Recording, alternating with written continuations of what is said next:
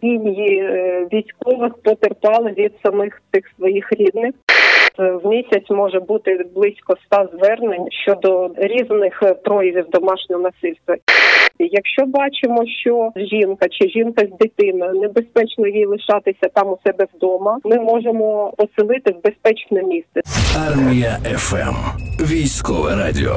Щорічно від 25 листопада по 10 грудня проводиться всеукраїнська кампанія під назвою «16 днів проти насильства. От наскільки актуальна проблема домашнього насильства для українського суспільства в наші дні? Що таке гендерно зумовлене насильство? Та що таке мобільні соціально-психологічні бригади? Ну і як вони працюють? Про це в ефірі армія ФМ поговоримо із психологом мобільної бригади соціально-психологічної допомоги постраждалим від домашнього і гендерно зумовленого насильства з пані Оленою Лобашовою. Вітаю вас в нашому ефірі. Добрий вечір. Пані Олено, ну е, для початку, чому саме 16 днів проти насильства і чому саме в листопаді? Насправді проблема домашнього насильства, гендерно змовленого насильства, вона не вміщається тільки в ці 16 днів, але 16 днів проти насильства це такий період короткий на наприкінці осені, на початку зими, в якій в усьому світі ніби підсвічується проблема така, що в сім'ї може бути насильство. Насильство може бути прямоване проти людей певної статі чи людей, яким чином себе е,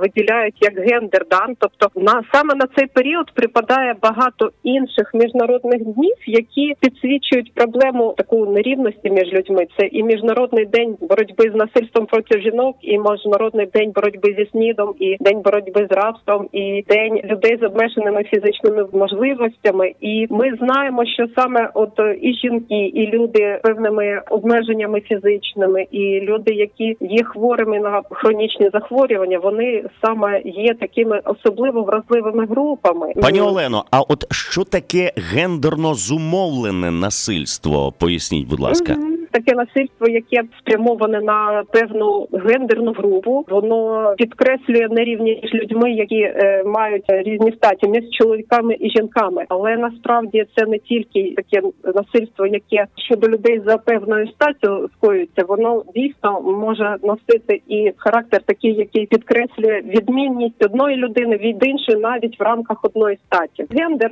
це є причиною якихось таких дій, які можуть дискримінувати людину. Тобто може бути між чоловіком і жінкою, а може бути, наприклад, між мамою і її дитиною. Правильно?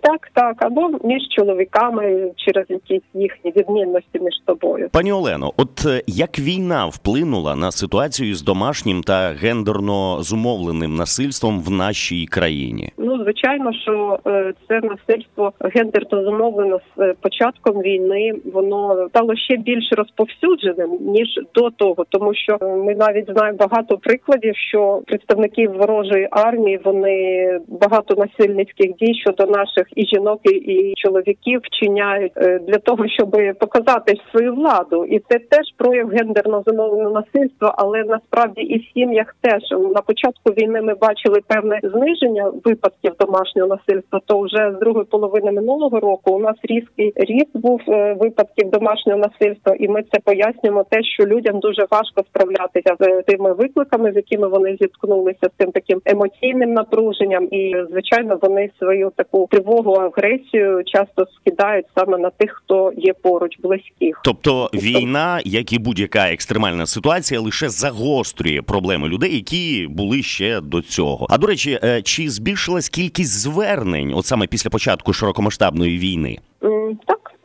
Е, Збільшилась. Я можу говорити лише за нашу бригаду, яка працює в Рівному. То навіть не з початку війни, а десь з другої половини минулого року, то ми отримували все більше і більше звернень е, щодо е, вчинення домашнього насильства. Зараз взагалі дуже багато. У нас в місяць може бути близько ста звернень щодо різних проявів домашнього насильства, і це не тільки жінки, чи діти, чи підлітки. Досить часто і чоловіки бувають. Звичайно, у нас чоловіки е, рідше звертаються через певні переконання, такі які існують в нашому суспільству, але є такі випадки, коли вони потерпають і вони звер- звертаються по допомогу. Пані Олено, а от чи є у домашнього насильства та гендерно зумовленого насильства пікові вікові межі? Що я спостерігаю, то найбільше потерпають е, від домашнього насильства, звичайно, діти, жінки, які є мамами, які залежать е, багато в чому від чоловіка, тому що вони знаходяться або в декреті, або з маленькою дитиною і не працюють. Вони є такі залежними і в емоційному плані, і в економічному від своїх партнерів. Також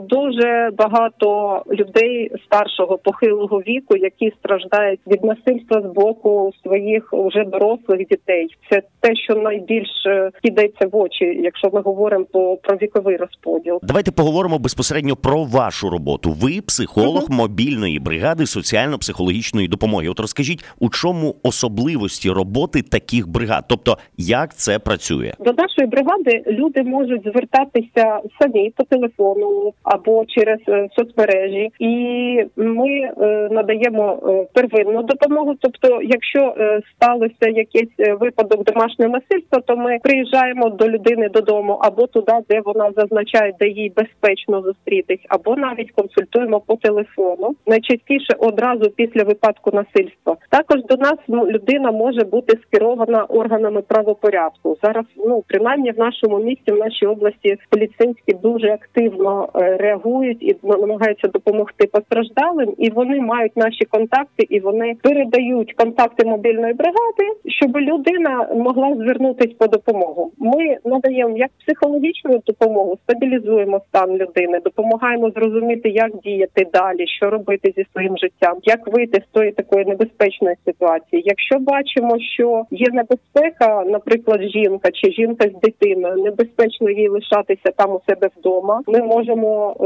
людині запропонувати і поселити в безпечне місце, де вона може перебувати певний час, іноді і досить довго. Крім того, ми ще можемо дати направлення в інші установи, які займаються підтримкою людей, е, що страждають від домашнього насильства. Це і безоплатна правова допомога, це і медичні заклади, і служба у справах дітей, е, служба у справах сім'ї, дітей, молоді, тобто і органи, які саме працюють на те, щоб допомогти людям подолати цю проблему домашнього насильства, вони нібито єдина мережа з нами, і ми співпрацюємо і направляємо наших клієнтів туди. І я як зрозумів, ви працюєте виключно з постраждалими з кривдниками. Ви не контактуєте з ними, не працюєте. Так, мобільні бригади, саме наші мобільні бригади, вони працюють з постраждалими. Є у нас в Україні є програма роботи з кривдниками, і там це окремі фахівці, які займаються роботою з людьми, які саме чинять таке насильство домашнє. Чи звертаються за допомогою військові і їх родини? Е, на сьогодні я можу сказати за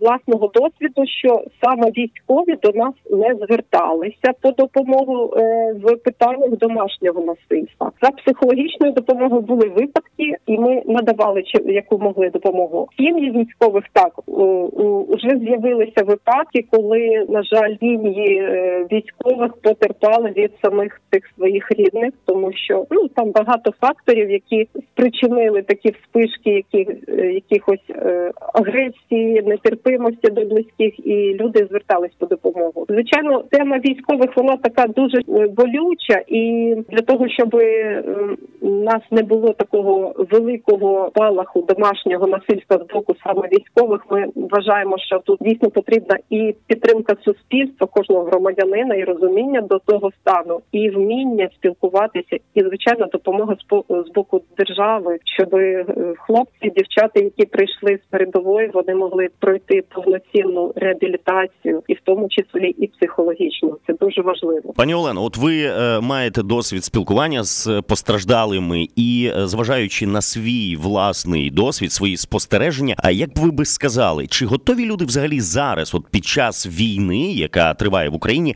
чи готові люди говорити про свої проблеми? Чи е, війна консервує це? Е, це залежить від самої людини. Е, дехто взагалі не готовий говорити про проблеми, і це теж людині досить важко з тим бути, тому що вона носить це в собі і не звертається по допомогу. Але досить багато людей вони розуміють, що ситуація насильства ну бути самим це дуже важко, і вони наважуються звернутися по допомогу, і крок за кроком вони роблять все, щоб вийти з того кола насильства, і це дуже важливо. А якщо все ж таки лячно звернутись від відкрито по допомогу. Чи є або можливо можуть бути якісь альтернативні методи допомоги?